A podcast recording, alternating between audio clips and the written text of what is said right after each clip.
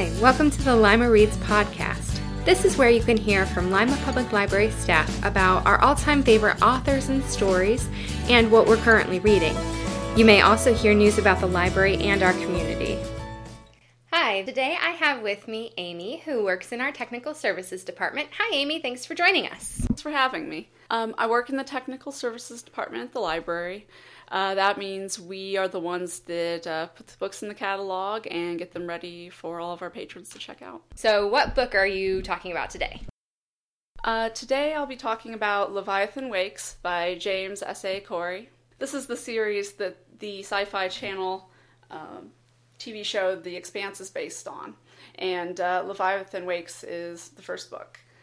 So, this is sci fi based and not fantasy based. Is there a difference?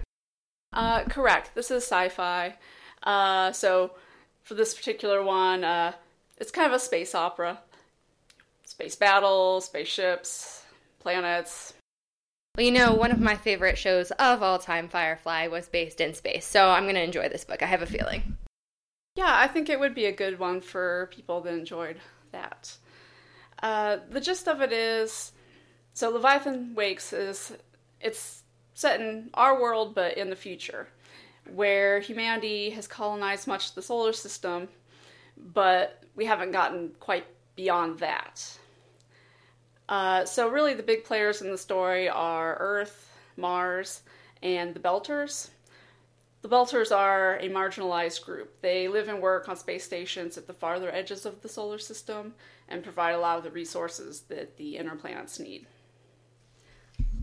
So, Earth and Mars are people or groups of people as well? They are um, basically the people live on those planets. Gotcha.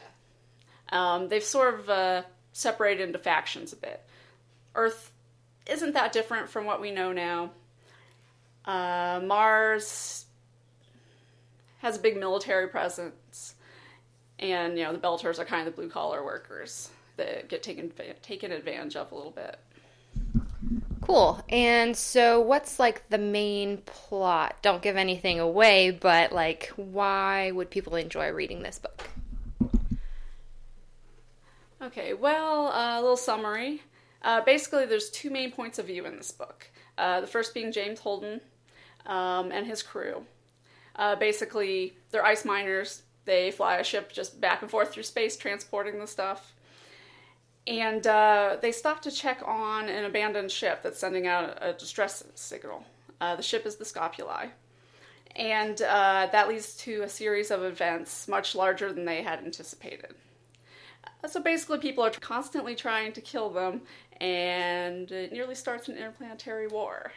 And the second point of view is a Belter detective named Mill. Uh, basically, he's kind of a hard boiled detective type, and he works on one of the space stations. So he's tasked with finding Julie Mao, who's the daughter of a wealthy businessman, businessman, and sending her back home. So him following that trail leads him to the Scopuli, and that's where his story and Holden's intersects. And without giving too much away, together they try to solve the mystery of what happened to Julie Mao, keep the solar system from going to war, and uncover a much larger conspiracy in the process. So this sounds very familiar to me, Firefly fan that I am. So yes, I need to pick this up immediately. What initially drew you to this book? Why did you pick it up? Well, I had started watching the Expanse uh, TV series, and I got through the first two seasons. The first two seasons of the TV show um, are basically the events covered in the first book.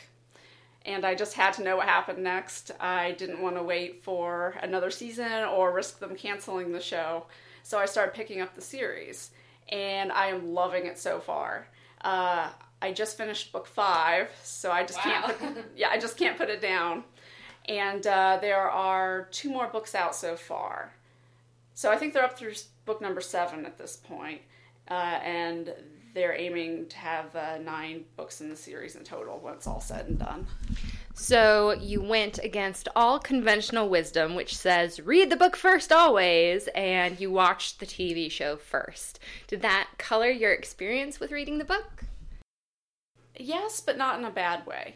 Um, when I'm reading the book, you know, I've seen the characters in the TV show, but they did such a good job with casting that it all really meshes really well.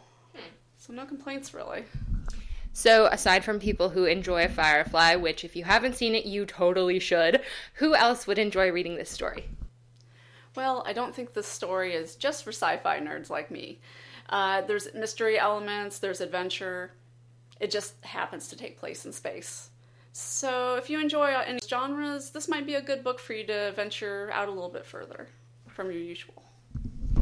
I like it. And you know me, I'm a big sci fi nerd too, but I feel like a lot of sci fi fantasy stories do have those other elements so that, like, even if you never thought of yourself as a fan of space opera, you could totally get into the story if you sort of suspend your disbelief in the fact that people are doing these things in space.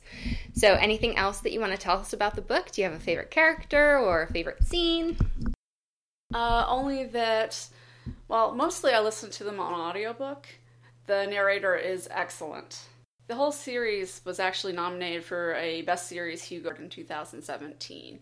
Um, and Leviathan Wakes, the first book, was nominated as a Best Novel in 2012. Uh, the Hugo Award, for anyone that isn't familiar, it's basically just an award for sci fi novels. Awesome, Amy. Thanks for joining us, and that's it for us today. Thanks for listening to Lima Reads. Keep the conversation going by commenting on our Facebook page at facebook.com forward slash Lima Public Library.